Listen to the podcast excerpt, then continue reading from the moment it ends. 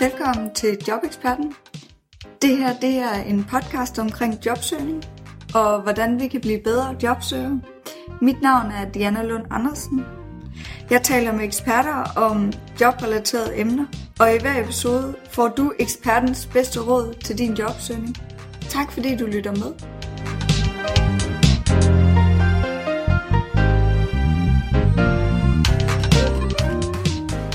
Dag der har jeg besøg af Anne Mette Ving, og vi skal tale om det her med at være nervøs, når man går til jobsamtale, og hvad man kan gøre for at blive mindre nervøs.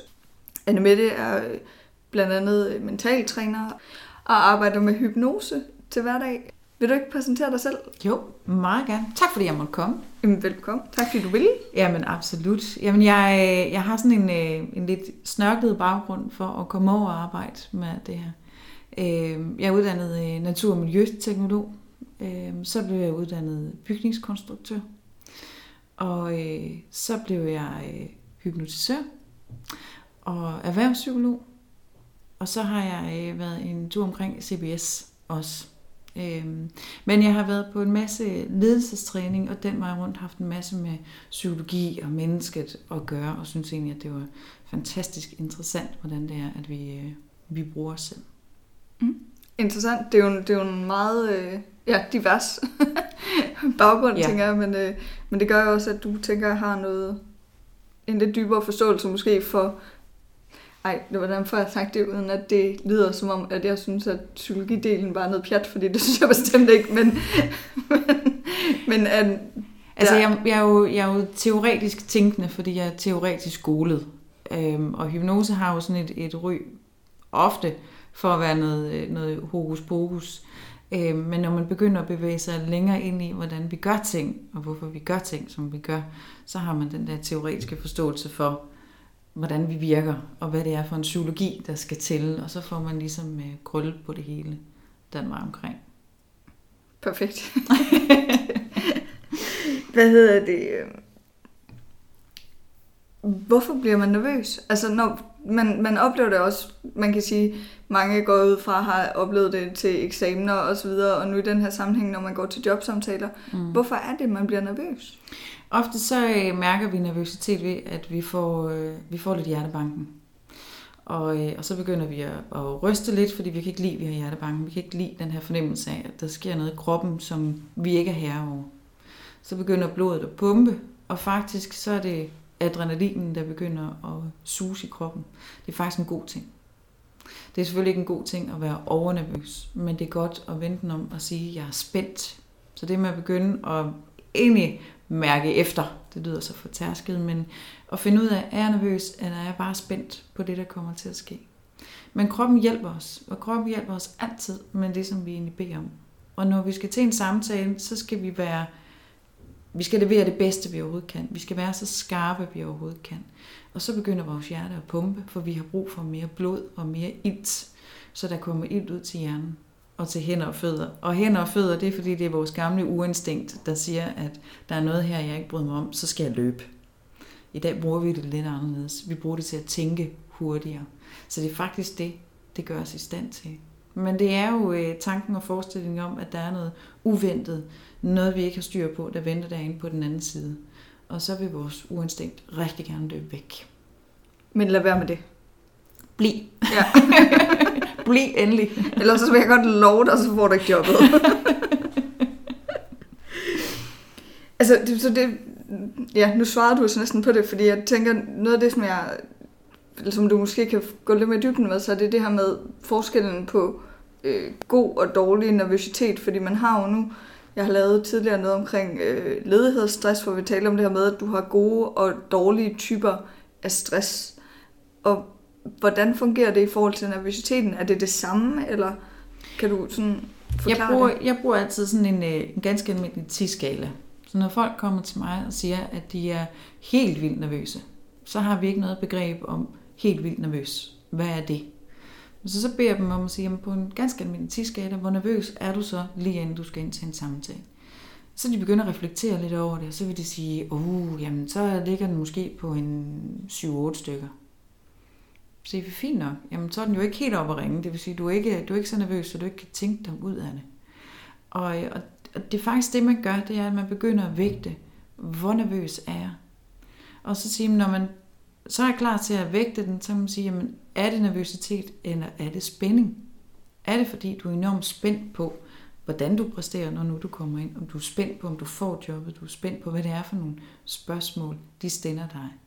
Og så får man mange gange vendt nervøsiteten til, at jamen det er det, jeg er. Jeg er jo spændt. Jeg er faktisk ikke nervøs. Nervøs, det, det er på helt andre tidspunkt. Lige nu, der er spændt. Og så kan man sige, okay, på en skala fra 1 til 10, hvor spændt er du så?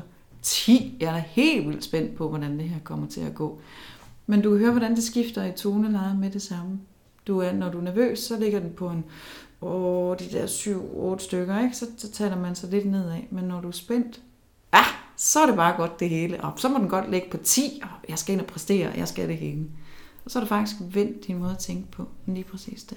Er det også, øh, for det giver rigtig god mening det der, men er det, er det også øh, det her med, hvad der ligger i ordet? Fordi når man siger nervøsitet, så, så kan det godt være sådan et negativt præget ord, men når man så siger, at man er spændt, så er det mere positivt. Hvis jeg spørger dig, øh, om øh, du skal til en, en samtale og siger, nå, er du nervøs? Ikke? Så kommer den sådan lidt, man, man tager det der bekymrede mine på, og, øh, og man er alvorlig i stemme. Hvorimod hvis jeg spørger, er du spændt?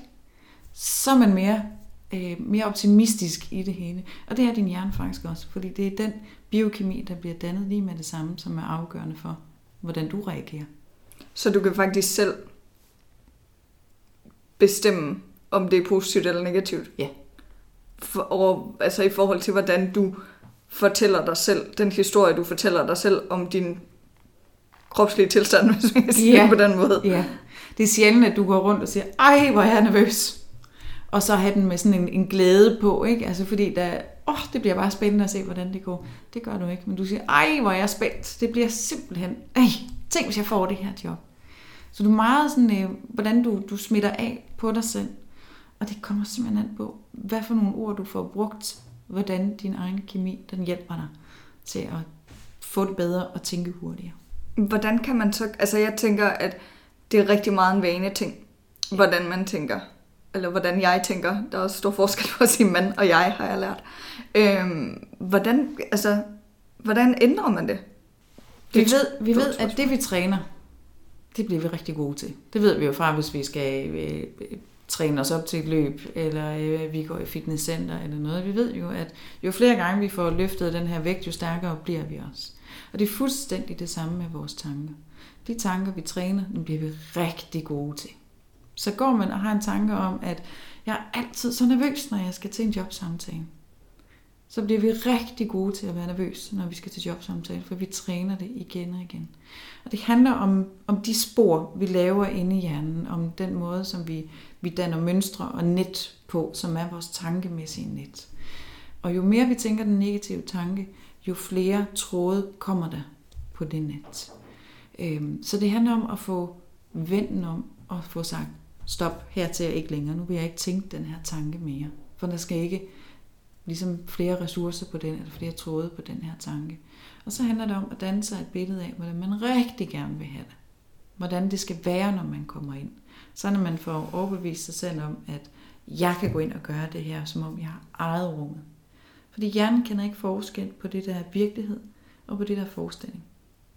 Og det udnytter man, når man både laver mental træning eller hypnose. Det er, at man ikke kender forskel. Så hvis du ser et billede af, at du er nervøs, når du går til jobsamtalen. At du ved, hvordan man, øh, man kan dire i stemmen, at man øh, sveder og er bange for, at man får øh, svedepletter under armen. Måske får man også en rød plamage op på kinderne på halsen, og det har man ikke lyst til at have. Men bare det, at du begynder at tænke på, at det kunne være sådan, jeg reagerede, så træner du det. Og så giver du hjernen et billede af, at det er sådan, du skal se ud, når du går til samtalen. Og den hjælper dig. Alt, hvad du beder den om, det skal den nok hjælpe dig med at få. Så når du går til samtalen, så hiver hjernen det billede frem og siger, jamen det er jo sådan her, du har trænet, at du skal have det, så det skal du få. Og så giver den dig ligesom lov til det. Og derfor er det selvforstærkende. Ja, det, altså, det er lidt skræmmende jo. Altså det giver mening, men det er lidt skræmmende. Det er meget skræmmende, og desværre så lærer vi ikke, at vi kontrollerer de her tanker. Og vi kontrollerer tankerne. Det er altså ikke tankerne, der kontrollerer os. Og vi kan stoppe dem. Så hvis det er, at vi har den her forestilling om, at vi bliver enormt nervøse, stop den. Tænk på noget andet. Hvis man så sådan rent praktisk måske tænker, det, det har jeg. Jeg har måske lidt svært ved at, øh, at forestille mig øh, en samtale gå godt. Kunne man så tage et, for eksempel, det er bare en idé, men det tøj, man tænker, man skal have på til en samtale.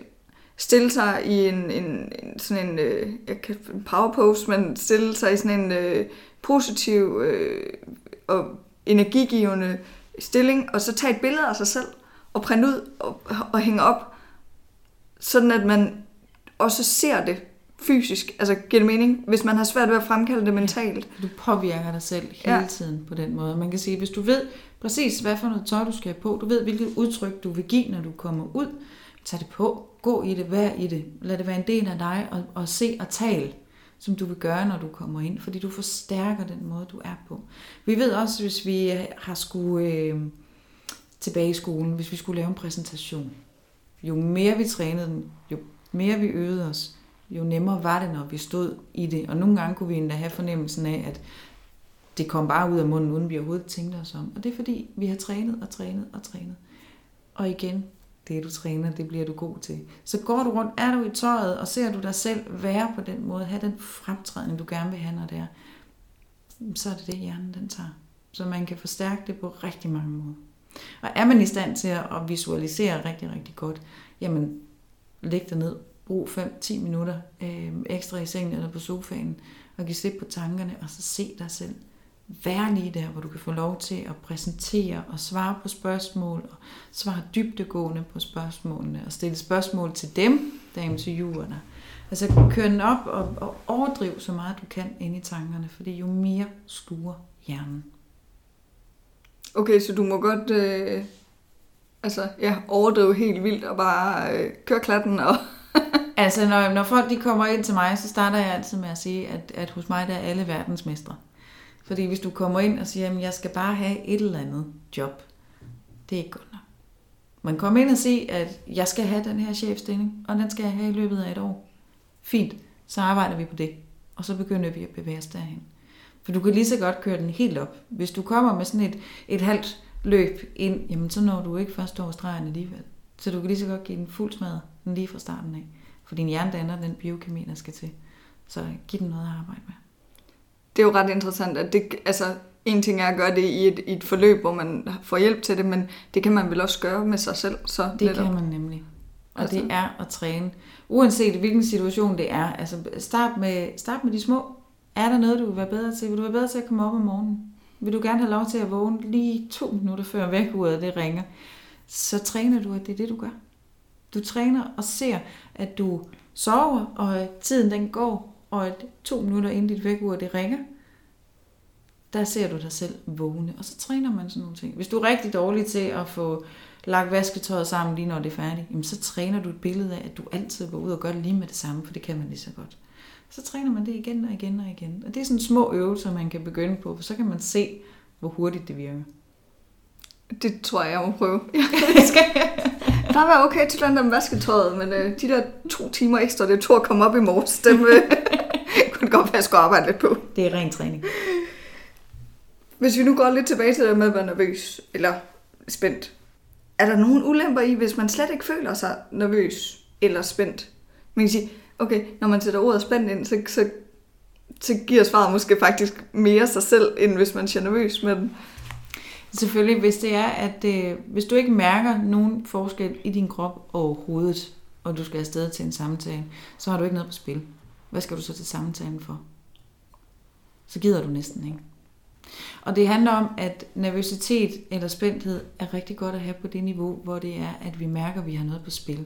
Og det er lige præcis derfor, at kroppen den viser, at der er noget her, der betyder noget. Der er noget, vi gerne vil opnå. Og fordi der er noget, vi gerne vil opnå, så begynder den at hjælpe os.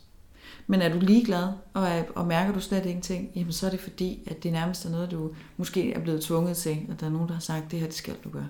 Så nå, jamen jeg, jeg gider ikke, jeg har ikke lyst, og, og jobbet siger mig ingenting. Og så har du ikke noget på spil. Og så præsterer du heller ikke derefter, når du så kommer ud.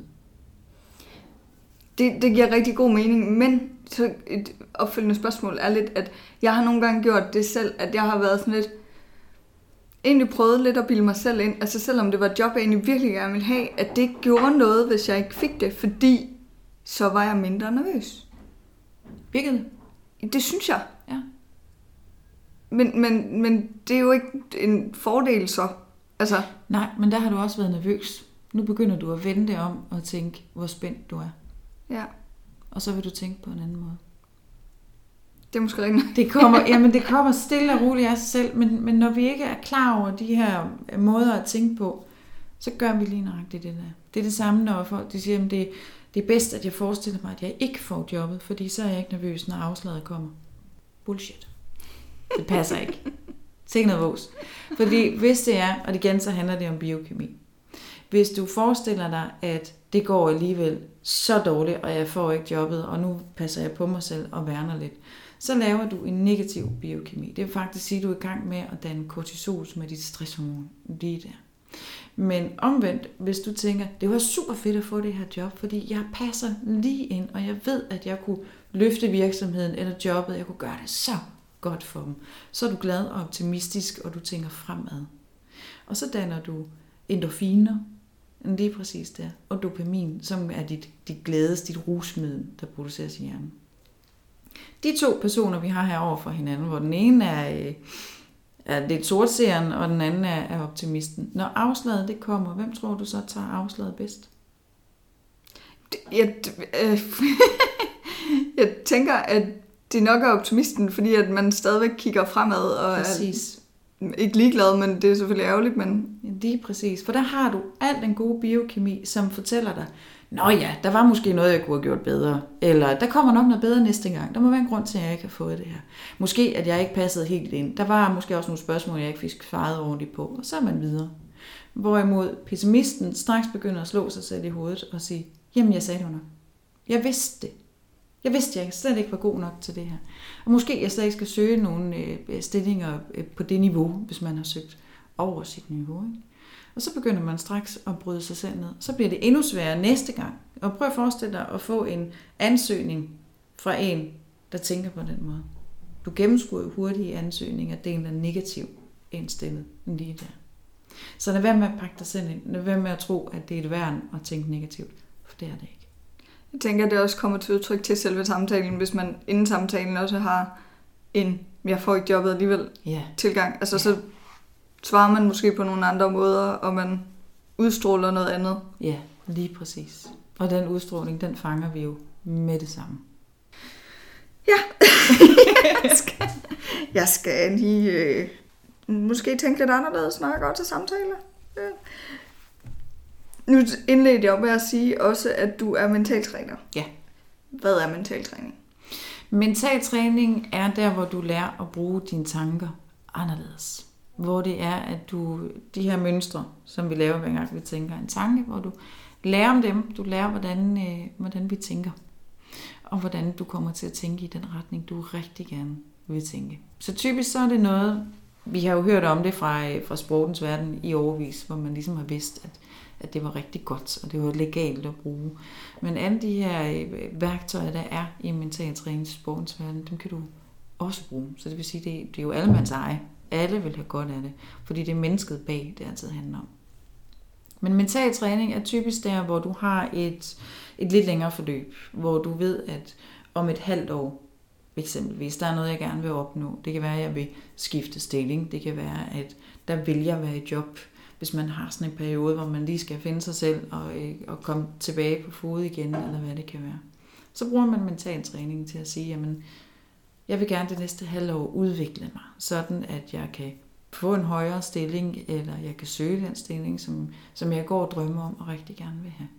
Og så begynder man at bevæge tankemønstrene i den retning, så at man altid tænker, at selvfølgelig vil jeg da kunne varetage det job. Altså når nu de ringer til mig, så er der bare klar, fordi jeg kan det.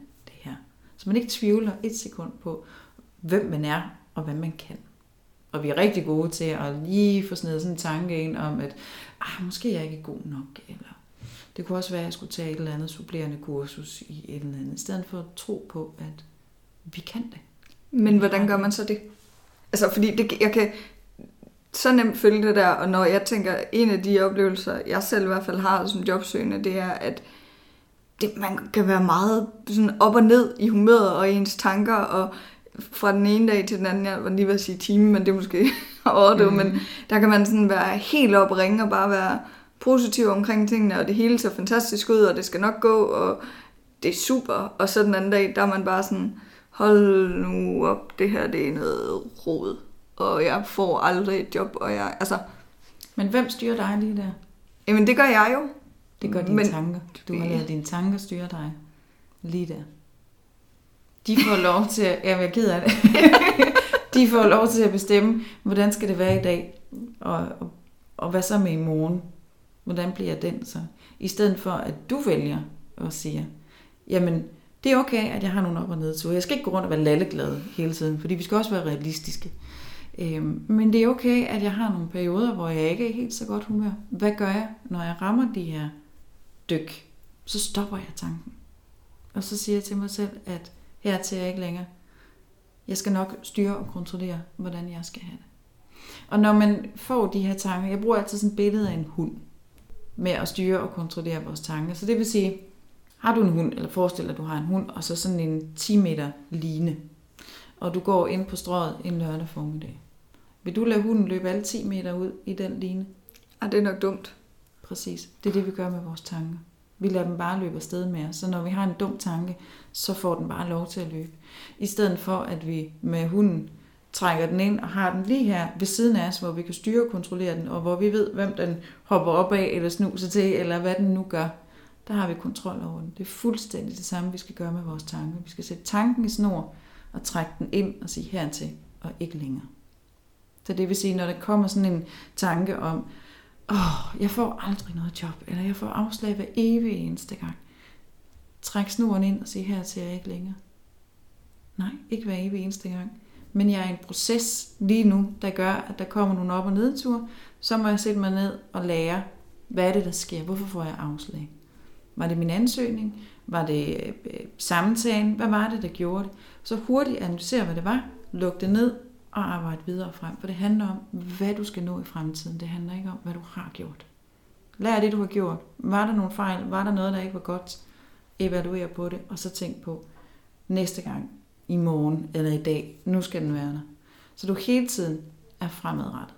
Det hjælper dine tanker, og det gør, at du har et fremtidssyn, som gør, at din biokemi, den igen hjælper dig til at være lidt optimistisk. Fordi hver gang der kommer noget, hvor du ikke er optimistisk, så sætter du tanken i snor og trækker den ind og siger, her til jeg ikke længere. Det er mig, der bestemmer. Det kræver træning, tænker jeg. Det kræver men træning. Interessant. ja, men det er, det er ikke uopnåeligt, og alle kan det. Kan du så ikke prøve at komme med et eksempel? Jeg tænker, hvordan kan du bruge netop det her med mental træning til at blive mindre nervøs? Mm.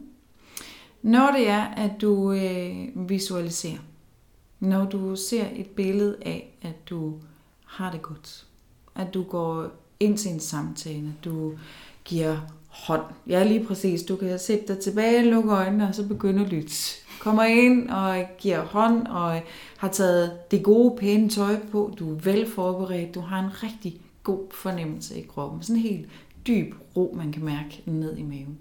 Og man får givet hånd og får præsenteret sig og sat sig ned. Så begynder de stille og roligt at spørge. Måske de beder dig om at præsentere dig en gang og se og fornemme, hvordan det er, når du præsenterer dig. Når du gør det med ro og med sikkerhed, og du kan se, hvordan de kigger på dig, hvor interesseret de er i alt det, du fortæller.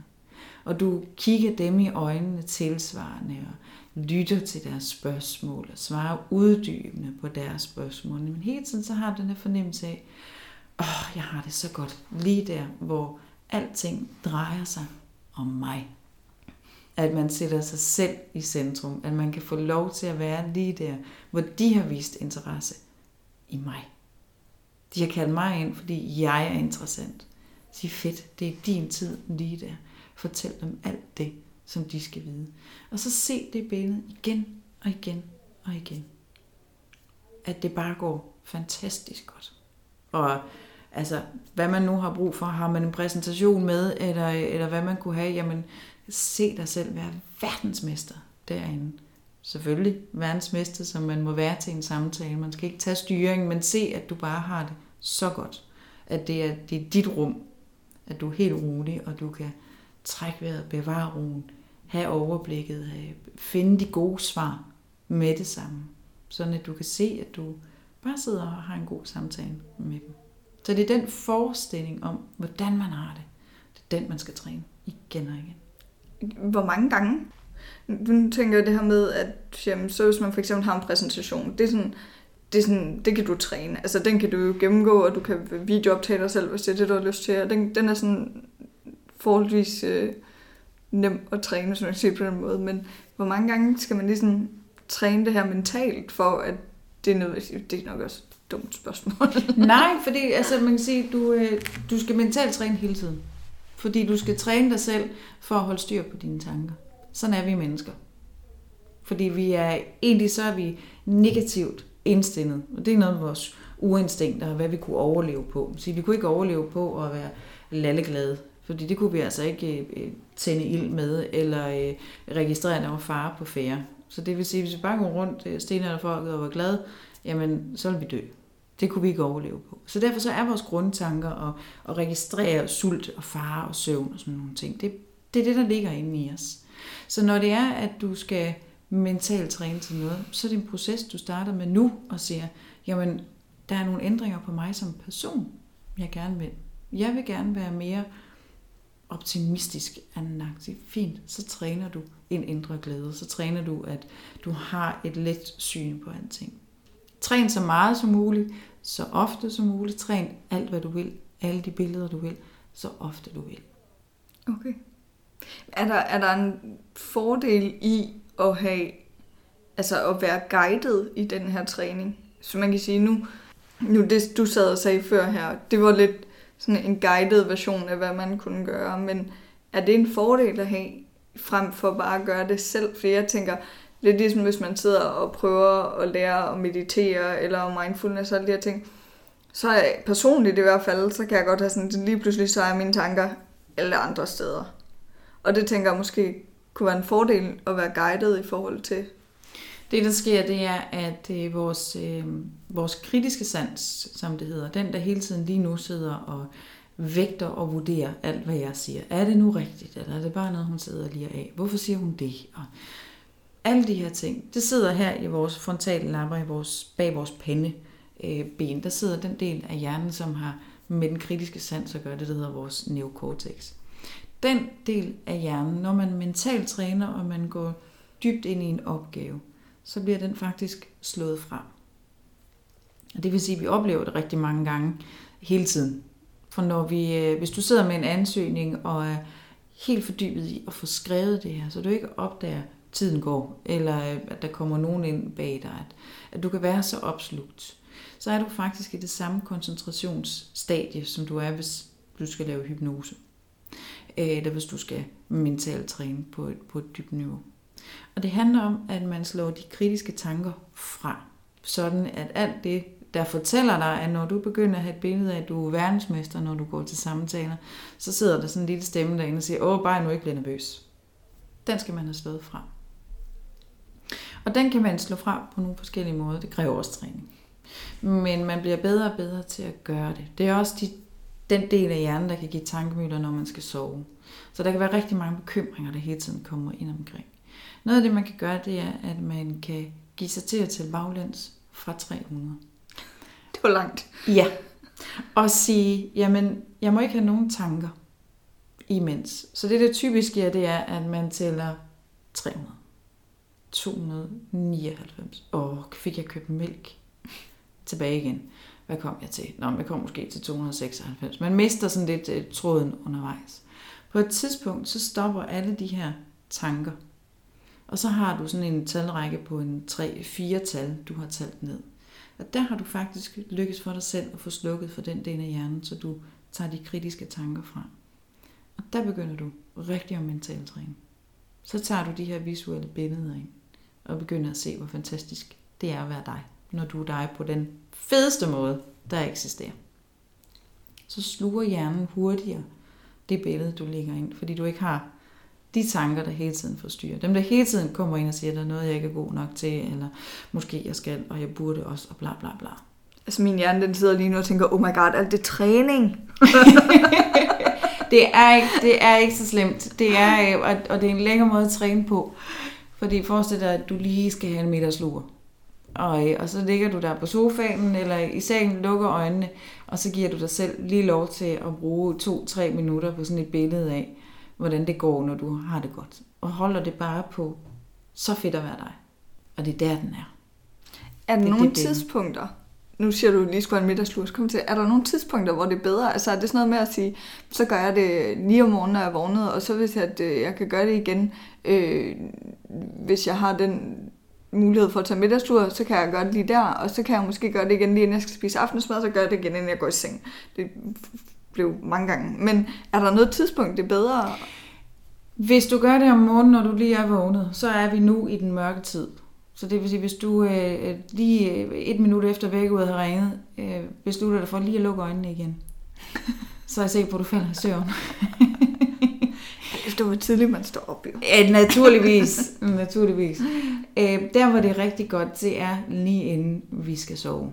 Der får du allermest ud af det. Og det gør du, fordi din hjerne arbejder videre med de sidste tanker og billeder, du har haft lige inden du falder i søvn. For hjernen kan ikke sove. Så, så hjernen som helhed er hele tiden i gang.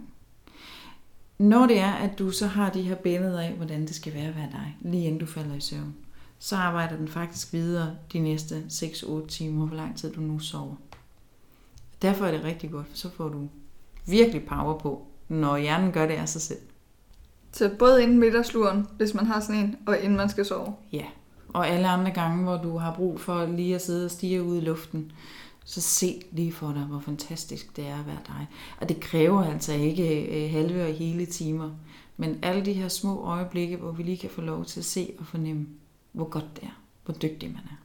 Er det en mental pause? Fordi nu tænker jeg, at man taler tit om det her med, at når man sidder og arbejder koncentreret, så kan man kun gøre det i er det 45 minutter eller et eller andet. Og at det er en god idé at arbejde nogle pauser ind i sin hverdag. Mm. Vil det så være en, en, vil det være en pause, eller er, er det mere mentalt hårdt? Det kommer an på, hvad, hvordan du er som menneske. Nogen har brug for at rejse sig og strække sig og lige øh, øh måske øh, komme ud og, øh, og få lidt luft eller tale med nogle andre sådan lige et kort øjeblik. Andre har brug for bare at få øjnene væk fra skærmen, hvor du typisk er der, vi sidder. Øhm, så man skal gøre det, man har allermest brug for. Men det er altid godt lige at få lov til at sidde og, og dagdrømme sig hen i den her fantastiske verden, hvor man er ene hersker, ikke? hvor man har det så godt, og hvor man opnår alle de ting, man skal opnå. Og vi ved jo, vi har jo hørt om tankens kraft utallige gange. Og det er det, der sker. Vi har en kæmpe ressource inde i os selv. Og omvendt så ved vi jo, hvor gode vi er til at tænke os selv ned og tænke dårligt om os selv. Så hvorfor ikke vente om? Bruge al den energi på at tænke os selv enormt dygtig. Ja, det giver god mening. Jeg, jeg hørte på et tidspunkt et foredrag af, oh, hvad var hun? Roer? Hed hun Lotte? Nej, hun hed ikke Lotte. En eller anden, der har vundet OL-guld i noget roning. Jeg kan ikke huske, hvad hun hedder. Men som faktisk fortalte om det her med, at det havde hun mentalt trænet. Og det er en sindssygt spændende egentlig fortælling, hun har. Jeg skal nok lige se, om jeg kan finde frem til, hvem det var, sådan at, øh, sådan at det giver mening. Fordi hvis man har mulighed for at høre hende, det, så kan man virkelig få et eksempel på, hvordan det her det øh, fungerer. For det er jo Jeg, har, jeg, jeg laver også øh, rigtig meget for, øh, for atleter, blandt andet, hvor man så tager sportshypnose ind over. Men det er det her med at, at se og fornemme, hvordan er det, når jeg yder mit maksimale. Nogle gange så er det jo, så kan det være racerkører, hvor det er 100 del sekunder, de skal hente, hvor de ved, at det henter man altså ind i sig selv. Og det er, jo, det er jo selvkontrol og det hele, der er lige der. Og når man sidder og har sådan et helt målrettet billede af, hvor fantastisk det er, det man gør, så på de her rimelige hårdføre mænd, der, der er i, i, i motorsport, så kommer der sådan en lille tårer ned af kinden på dem, når de sidder og er så koncentreret. Og det er det, der sker, fordi hele kroppen og hjernen og billederne, det hele, de er ude i det her. Så den tror du er i gang med det, som du er allerbedst til. Og det er det, vi skal udnytte igen og igen og igen. Hele tiden. Så man får også den fysiske reaktion i for eksempel glæden ved at få jobbet, hvis det er det, man forestiller sig, eller glæden ved at vinde OL-medaljen, eller hvad ja, det kunne være. lige præcis. Fordi din hjerne, den kender ikke forskellen på det. Så når den ser, at du opnår den her enormt store triumf, at du er enormt stolt af, hvad du har præsteret, at det lykkes for dig at få det her fantastiske job, du landede den mulighed, der var i det, så bliver du enormt stolt, og så mærker du glæden inde i dig selv. Bare hvis du sidder nu og forestiller dig, at åh, den der opringning, man har siddet og ventet på, den kommer, og, og lykønskningen, og vi glæder os til at se det, og vi er så glade for at kunne tilbyde dig det her. Man kan helt mærke stemningen inde i maven, ikke? Den der, åh, fedt, ja, det skal også være mig, det vil jeg også. Så får man ligesom den ind i sig, så ja, kroppen reagerer på alle de billeder, vi lægger ind. Det, altså, det er så sjovt, fordi, eller det ved jeg ikke, om det er, men, men nu, jeg har jo lavet interview om persontyper, og jeg har lavet om, øh, hvad hedder det, mindfulness og sådan noget tidligere, og netop det der med, når man bare sidder og taler om nogle persontyper for eksempel, og nogle opgaver, eller om altså, den her, hvordan man sådan netop kan mærke, som du siger, den her fysiske reaktion ja. på noget skidt eller noget godt. Ikke? Det, altså, det, det, er bare det er så mærkeligt på en eller anden måde, men, men i den sammenhæng giver det jo rigtig god mening, det du siger med, at netop at det hjælper. Altså, mm det giver noget positivt, og det giver noget glæde i kroppen at gøre det på den måde. Ja. Det samme er, er folk, der er bange for at gå til tandlæge. Lige så snart man begynder at nævne tandlæge, så får de ondt i tænderne. Ikke? siger, hvorfor gør du det? Det gør det, fordi du har en forestilling om, hvordan det er. Og hjernen hiver den forestilling frem og siger, åh, så skal vi det ene og det andet. Og så kommer nervøsiteten bagefter, så, så du, du hiver alt frem, fordi vi har lavet det hele derinde. Og vi har nogle forventninger og nogle billeder af, hvordan det skal være. Og dem skal vi kode om sådan at de arbejder til fordel for os. Fordi hjernen, den hjælper dig, og det gør den altså hver gang. Så det du beder om, det er altså også det du får. Ja. Så vi skal bede om det rigtige. Dybe trækninger. ja. Og hele tiden tænke på, hvad er, det, hvad er det for et menneske, jeg vil være? Hvad er det for et menneske, jeg vil fremstå at være? Hvordan skal andre opleve mig? Og så begynde at se de billeder, så bliver du også den udgave af dig selv, som du gerne vil fremstå at være jeg synes, det er mega interessant. Forskellen på mental træning og hypnose, fordi nu har vi jo talt om lidt, inden at vi øh, gik på, og da vi talte sammen tidligere, øh, det her med, at hypnose godt nogle gange kan have sådan en, huha, det skal jeg overhovedet ikke ud i, det der med hypnose men spørgsmålet er måske bedre stillet som, at, at være hypnose i første omgang, og hvordan kan det hjælpe kontra mental træning? Det er, det er øh, to sider af samme sag. Hypnose er mental træning på speed. Det vil sige, der går det rigtig hurtigt. Øhm, hypnose udnytter du igen det her med, at hjernen ikke kender forskel på forestilling og virkelighed. Grunden til, at hypnose går så enormt hurtigt, det er, at der kommer du ind til mig, og jeg kan slå de her kritiske tanker fra. Det er faktisk det eneste, man skal bruge mig til, det er til at slå de her fra. Og når de er slået fra, så kan de her spor, som man danner, når man laver tanker, dem kan jeg lave rigtig mange af, når jeg har dernede i det koncentrationsleje. For hypnose er ikke andet. Hypnose er koncentration. Så vi kan alle sammen blive hypnotiseret, og vi kan alle sammen koncentrere os. Så, øh, så derfor så er der ikke noget med, at man siger, at det, det virker ikke på mig, eller jeg kan ikke. Jo, du kan. Hvis du, øh, hvis du har en funktionel hjerne, så kan du også koncentrere dig. Og det er det eneste, man skal. Så når man bruger hypnose, så nogle gange kan der være nogle barriere, der ligger lidt dybt i en. For eksempel hvis øh, det her med, at man, er, man bliver enormt nervøs, når man går til samtale. Og er man der, hvor stemmen knækker, og, øh, og man får de her røde plamager, og man sveder så meget, så kan der nogle gange ligge noget hypnoterapi, som kan hjælpe en til at, at få lukket ned for det her. Og det er der, hvor man kan bruge hypnosen til at komme lidt hurtigere igennem processen og sige, jamen det her skal jeg have lukket ned, for jeg skal have forståelse for, hvorfor jeg gør det, og så skal jeg forstå, det behøver jeg ikke at gøre mere. Og så lukker man det ned og begynder at arbejde fremadrettet igen. Så hypnose er der, hvor der egentlig er en, der hjælper dig til at få alle de her tankemæssige tråde, og mental træning er der, hvor du træner det op inden i dig selv. Så mental træning er meget noget, man står med selv, og, øh, og hypnosen kommer sammen med en. Fordi den, den er lidt sværere at styre og kunne selv. Kan man ødelægge noget? Nej. Nej. Det kan man ikke. Den, den hører jeg tit. Øh, folk har, øh, har mange fordomme omkring hypnose, og det er fordi, det eneste kendskab, vi har til hypnose, det er, at vi har set på tv, at der er nogen, der opfører sig fjollet. Og det er ikke det, jeg laver. Så op i mig, der er man ikke fjollet. Men øh, jeg havde en, der kom, og øh, jeg havde en advokat, som var rigtig øh, bange for, om der nu var noget, der blev væk derinde. Fik man nu lukket ned for noget, der ikke skulle lukkes ned for. Og det gør du ikke, for det kan du ikke. Det hele er derinde, og man kan ikke beskadige noget. Og det hele handler jo om, at du danner de her billeder af, hvordan tingene skal være. Så medmindre du sidder og trodser mig i alt, hvad jeg giver dig af stikord, øh, nej, du får ikke ødelagt noget som helst. Det hele okay. er intakt derinde. Der kan være noget, du er blevet bedre til. Det kan selvfølgelig også være, være en ulempe, måske. Ja, det kan, man kan godt blive bedre til dårlige ting. Kan man det sige. kan man jo godt. Det er jo det, vi er vant til at træne, ikke? Kagespisning. Ja. det, ja, nej, det skal vi måske ikke ind på. det er der nogen, der har trænet rigtig meget, og så er de dygtige til det. Ja, det, det kender jeg godt.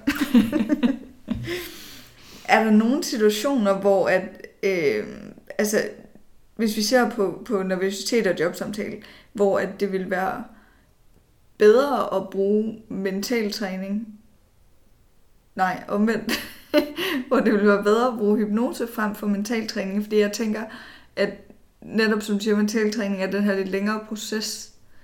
Øhm, så jeg havde en, øh, der henvendte sig til mig, som skulle, i, øh, skulle til at søge job igen, har været i fast job i, jeg tror det var 17 år, og pludselig var blevet fyret, og, og hele tanken om at skulle ud og se de her samtaler igen, var enormt frygtindgydende. Øhm, hvor det faktisk var det her med, at, at personen sådan var bange for, hvordan reagerer jeg, når jeg kommer ud? Begynder jeg at grine nervøst hele tiden? Øhm, og så lavede jeg en øh, sådan en personlig lydfil. Det var en, der boede over i Aarhus, så jeg havde det svært ved, at øh, vi kunne ikke rigtig ses. Øhm, så vi lavede en lydfil, som handlede om de problemstillinger, der ligesom lå i det, hvor det igen siger, jamen, en ting er, hvad du oplever, hvad du er bange for, det skal vi endelig ikke træne. Men fortæl mig, hvordan vil du gerne opleve, det er at gå til samtale. Og så hørte vedkommende den her fil igen og igen og igen, for at lave kodningerne inde i hjernen. Og det er hypnose. Okay. Fordi det ville jeg jo have troet var mental træning. Nej, mental træning, så gør det det selv. Ah, så kan man sige, at men, det ved jeg ikke, at mental træning, der gør du det selv, men hypnosen, så er du guidet? Ja, fordi jeg kan styre din koncentration. Ja. Og det gør jeg i en lydfil. Så styrer jeg, hvor dybt ned du går, hvor afslappet du bliver. Og der får jeg også lukket ned for dine tanker. Så det vil sige, at du behøver faktisk ikke at være der. Nej, det behøver jeg ikke. Men mindre det er, hvor man kommer over og siger, at der er noget, jeg simpelthen ikke kan tænke mig ud af. Jeg bliver ved med at grine nervøs, når jeg kommer ind. Så, jamen, så ligger der en, en anden grund til årsag for, at du gør det her. Så skal man lige have sådan en gang eller to i noget hypnoterapi, og så er det lukket ned og væk med det. Øh, men, men er det for det her med, at man åh, bliver ved med at have den her nervøsitet, øh, at man øh, skal køre en bestemt vej, at man skal gøre et eller andet rutinemæssigt hver gang, jamen det kan du sagtens bevæge dig ud af via lydfiler. Ja, sagtens. Okay, interessant. Faktisk. så er man fri for at bruge energien på det selv, ja. kan man sige, for så er der en, der tager over og gør det for en. Og det er de samme billeder. Jeg ligger jo ikke, øh, jeg fortæller dig ikke, at det træet, du står overfor, er, er grønt og et bøgetræ. Jeg fortæller dig for eksempel, at du står overfor et træ. Så er det dig selv og dine tanker, der skaber, hvordan det her træ det ser ud.